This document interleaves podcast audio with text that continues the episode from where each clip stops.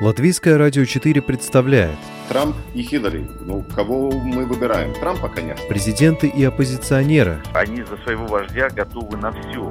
History will not forget what he did. Very special man and president. Монархи и поп-звезды. Ну, какой его бизнес? Ну, какие-то деньги зарабатывает. Но это, конечно, не миллиарды долларов. Чушь. Новые герои и знакомые, и незнакомцы. Вообще непонятно, что это за кандидатура. Возможно, это не те обвинения, которые... будут ему предъявлены. Личности и события мирового масштаба в программе «Мир в профиль».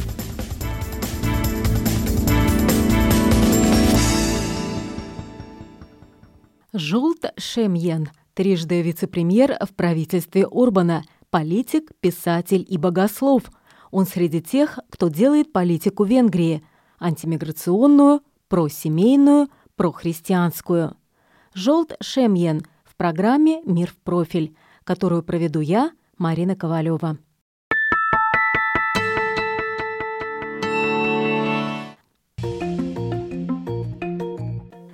Жолт Шемьен – одна из ключевых фигур в правительстве Виктора Орбана. Ему пятьдесят семь лет, трое детей, жена, педагог с консерваторским образованием, занимается церковной музыкой. Сам Жолт Шемьен – по образованию не только социолог, но и доктор богословия, католик. Он автор целого ряда книг, в том числе «Между двумя бусурманами», «Миллион», «Будем бороться за каждого венгра», поэтического сборника «Уловить неуловимое». С две тысячи третьего года является бессменным председателем Христианско-демократической партии, которая на парламентские выборы вот уже несколько раз идет вместе с Фидес, Венгерским гражданским союзом.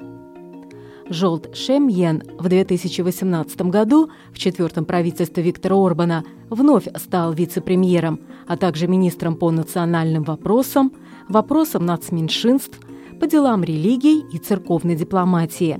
В свое время именно он был инициатором поправок к закону о гражданстве, которые позволили венграм, живущим за пределами исторической родины, получить двойное гражданство. Национальная политика – его конек.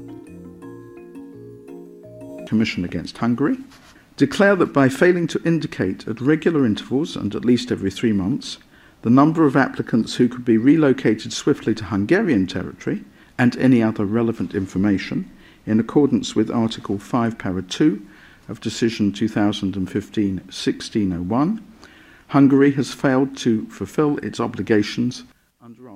Это генеральный адвокат Европейского суда в Люксембурге Eleanor Sharpston зачитывает тридцать первого октября заключение, согласно которому в ходе миграционного кризиса Чехия, Венгрия и Польша нарушили законодательство Е С.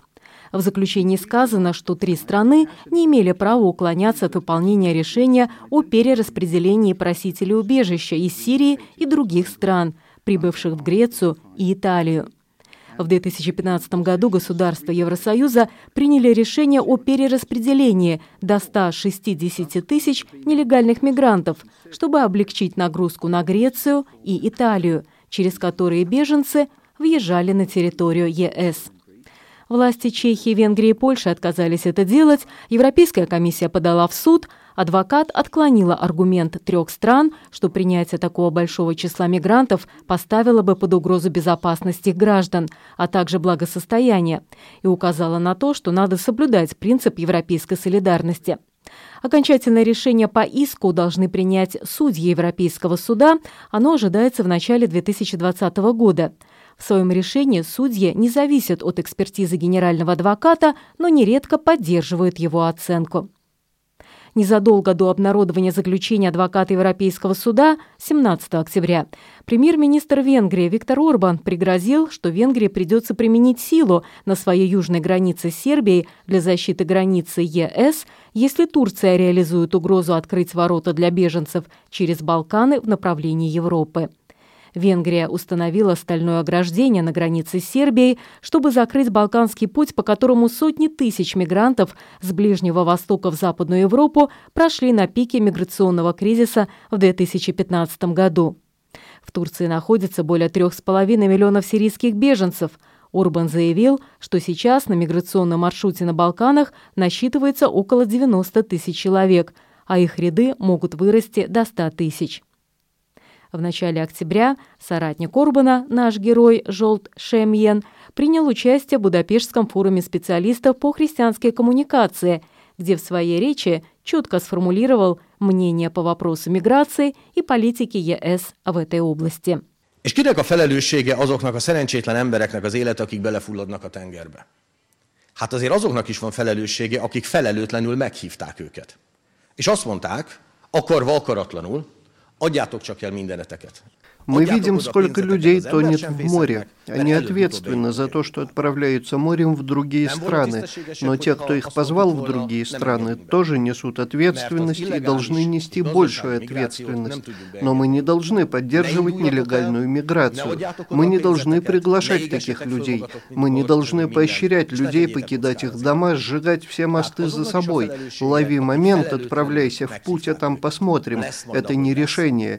И что еще важно отметить, говоря о миграции, отношение брюссельских бюрократов к Венгрии, которая пресекла миграцию, неправильное и недемократичное. Если все побегут из Сирии или других стран, то кто потом будет восстанавливать эти страны? Это некому будет делать. И те, кто приглашали беженцев в Европу, поступили неправильно, не спросив у остальных, хотим ли мы видеть их здесь, в Европе. И что сейчас? Скажем, некий Юсуф был отправлен в Гамбург, и тут он получает сообщение: «Спасибо, что были здесь все это время, но завтра вам надо отправляться, скажем, в Румынию». Думая о том, кто им в Германии может пригодиться, они производят отбор, выясняя, не придерживается ли кто-либо опасных взглядов. А остальных распределяют по другим странам, в Польшу, Румынию и так далее. Это неправильно. А мы оказались ужасными, потому что решили соблюсти правила. У нас есть критерии. Это Шенгенское соглашение, Дублинское соглашение. И, конечно, людей, которые пересекли границу нелегально, не должны были признавать, но их признали. А мы сейчас оказались неправильной партией только потому, что мы хотели соблюдения названных соглашений. То, что делают в Брюсселе, это не демократично. Миграция – очень важная тема. Последствия миграции скажутся не только на нашей жизни, но и на жизни наших детей. Они должны были спросить мнение у жителей. В Венгрии был референдум. Правительство Венгрии спросило у людей, основываясь на национальной конституции: хотите ли вы стать страной мигрантов, хотите ли вы иметь разные общины, параллельные общины. И мы демократичные, потому что мы спросили наших людей. Остальные западные страны забыли это сделать. Забыли спросить у граждан Европейского Союза, хотят ли они этого. Разве это не демократично спрашивать у людей, чего они хотят? Akkor ki a demokrata? Nem az a demokrata, aki megkérdezi a saját népét? Тема миграции – козырная карта. Это то, что можно успешно продвигать в массы. Даниэль Барта, директор Центра евроатлантической интеграции и демократии, базирующегося в Будапеште, в разговоре с Латвийским радио указал как раз на это.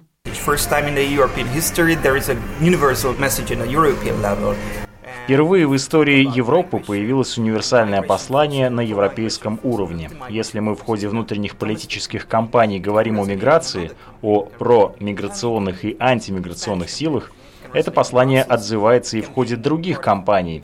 Сказанное может отзываться и в Испании, Италии, Брюсселе, либо стать частью всей европейской кампании. Это та тема, которую можно продвигать. Можно сказать, что Орбан гений, так как он раньше других понял, что вопрос миграции будет важен. Он понял, что обществу не понравится утверждение об общей пользе от въехавших, так как интеграция обычно занимает много времени. Она много раз проваливалась, и возникнет опять много проблем.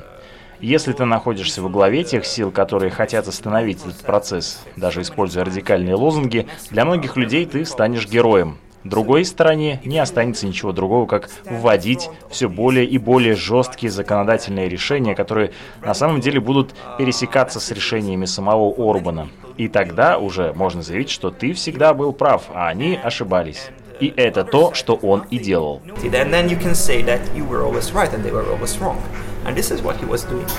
Еще один эксперт, Гергели Райнай, аналитик Центра справедливой политики, указал еще на один аспект, на который ведутся люди. Это некое мессианство правящей Венгрии народной партии Фидес, христианские демократы. yeah, they think that they are the only pro-European force really in Europe. So they think that Brussels is anti-European because they are against European values.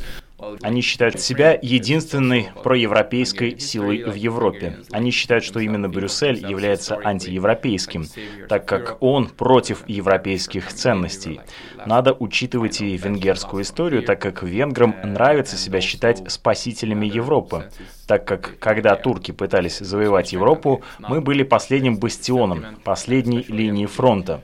Даже если это не совсем так, венгры считают, что мы самая христианская страна в Европе, поэтому это и идея о том, что мы спасем Европу и сохраним ее такой, какой она была, очень сильна. И это отношение сохранится, даже если европейские институции продолжат выступать против Венгрии. А вот тут уместно процитировать вице-премьера Жолта Шемьена. В одной из своих книг «На земле и на небе» он изложил свое мнение по широкому кругу вопросов.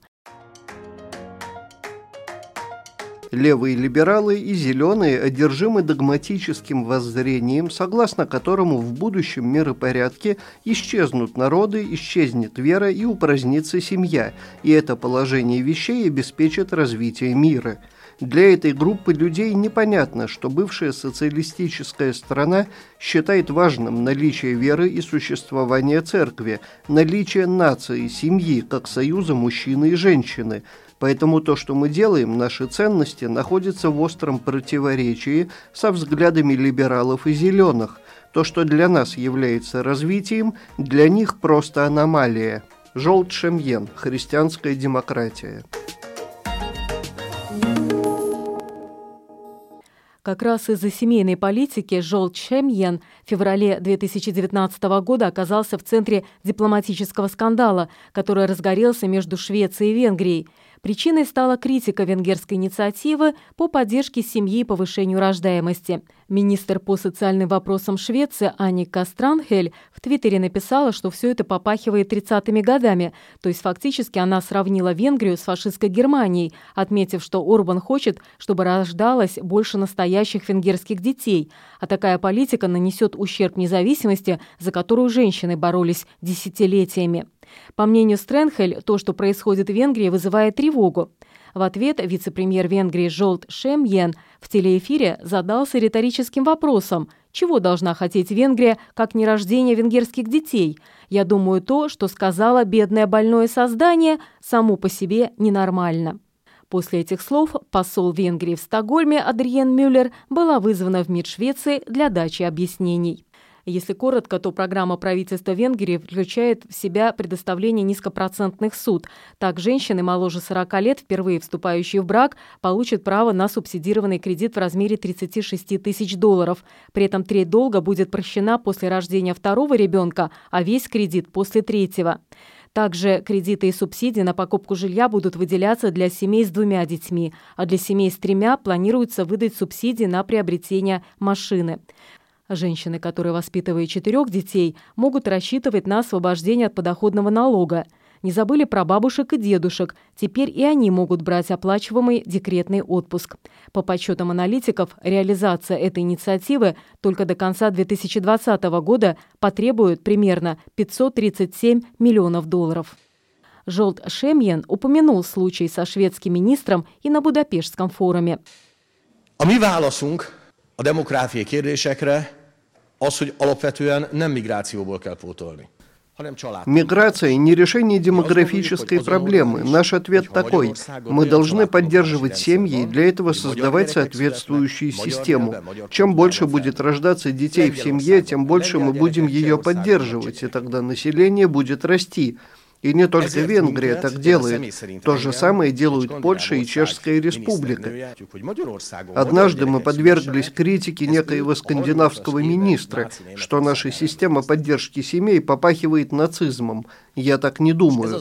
Чего мы хотим добиться, поддерживая семьи, так это того, чтобы в них рождалось больше детей и чтобы они росли, впитывая венгерскую культуру, имели венгерские корни. Этот путь может нам помочь укрепить наше общество. A saját népéből pótolja, és teremtse újjá. Одним из участников Будапештского форума специалистов по христианской коммуникации был Амар Сайфо, исследователь, специалист по Ближнему Востоку и арабскому миру. Я задала ему пару вопросов о венгерской политике. Правительство Венгрии в западных СМИ часто упрекают в том, что оно анти, то есть против, против мигрантов, против Сороса, против Брюсселя и так далее. Но что мы видим изнутри, что правительство Венгрии во многих вещах про. Например, оно прохристианское, просемейное, и мы видим, что правительство Венгрии прикладывает усилия для того, чтобы сделать или восстановить идентичность Венгрии как христианско-консервативной нации. As a Christian conservative nation. Что вы думаете, будучи мусульманином, об идее сделать христианство частью идентичности Европы, учитывая, что в Е С уже проживает так много мусульман? Я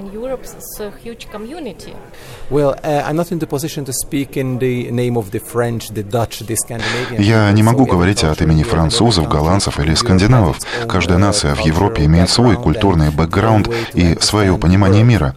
Я, как житель Центральной Европы, на наполовину венгр, наполовину сириец, вполне доволен таким подходом до тех пор, пока это не исключает других людей. Но в Венгрии я не вижу признаков этого. Я вижу, что венгерская политика инклюзивная, то есть включающая. Да, здесь приветствуется и сильно защищается христианство и христианский консерватизм, но при этом осуществляется диалог с представителями других общин, мусульманской, иудейской и прочих. А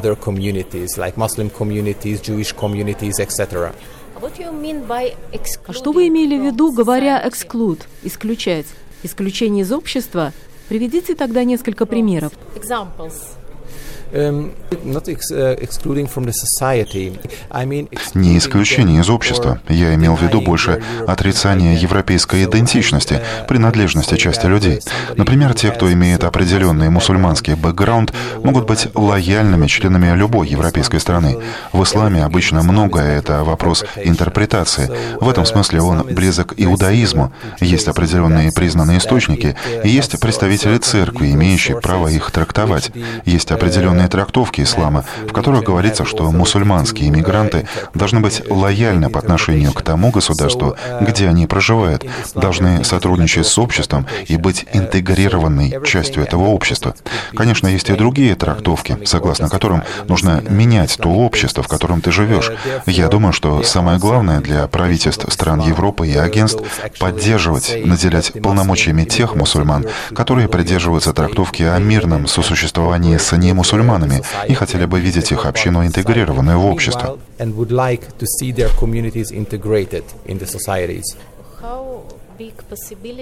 Насколько велики возможности у мусульман Венгрии выражать их взгляды в основных средствах массовой информации страны?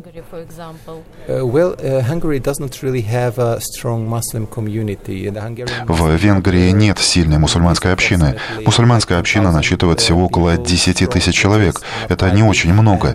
Эти люди придерживаются разных религиозных течений. Многие из них приехали в семидесятые, восьмидесятые годы двадцатого века, то есть здесь они живут уже долго. У некоторых есть местные жены, некоторые из них приняли ислам. То есть для Венгрии этот вопрос не актуален.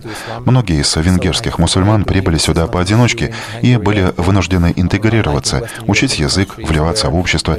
Здесь нет мусульманских гетто. В Венгрии существует несколько мечетей в больших городах, в основном там, где много студентов-мусульман, в том числе приезжающих учиться по обмену. И на регулярную молитву по пятницам в мечеть приходят не более пятьсот человек из десяти тысяч. Община достаточно раздробленная. Почти половина имеет турецкие корни или курдские. Они не очень социализируются с людьми, имеющими арабский или африканский бэкграунд.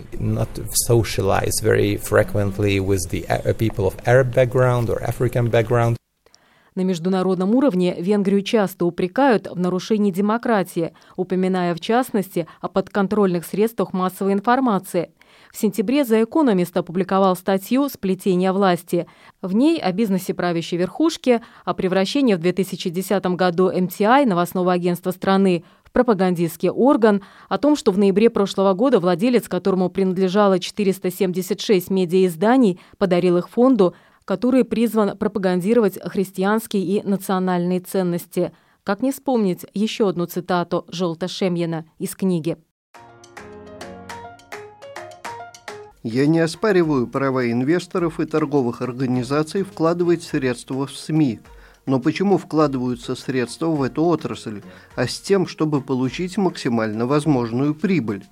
Прибыль можно увеличить, делая СМИ более посещаемыми, то есть вызывающими больше интерес, ведь это приводит к увеличению прибыли.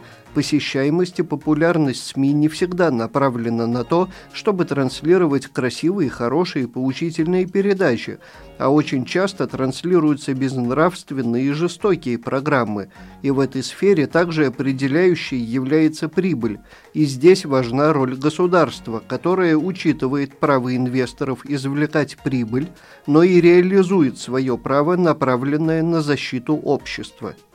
Жолт Шемьен. Христианская демократия.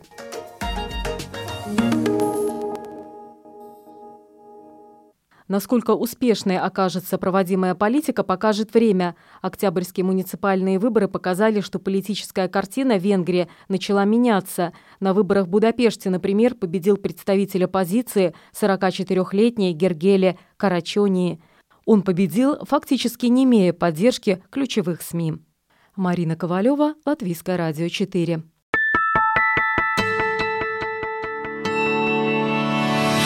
Человек и его поступки, события и его значения. В программе «Мир.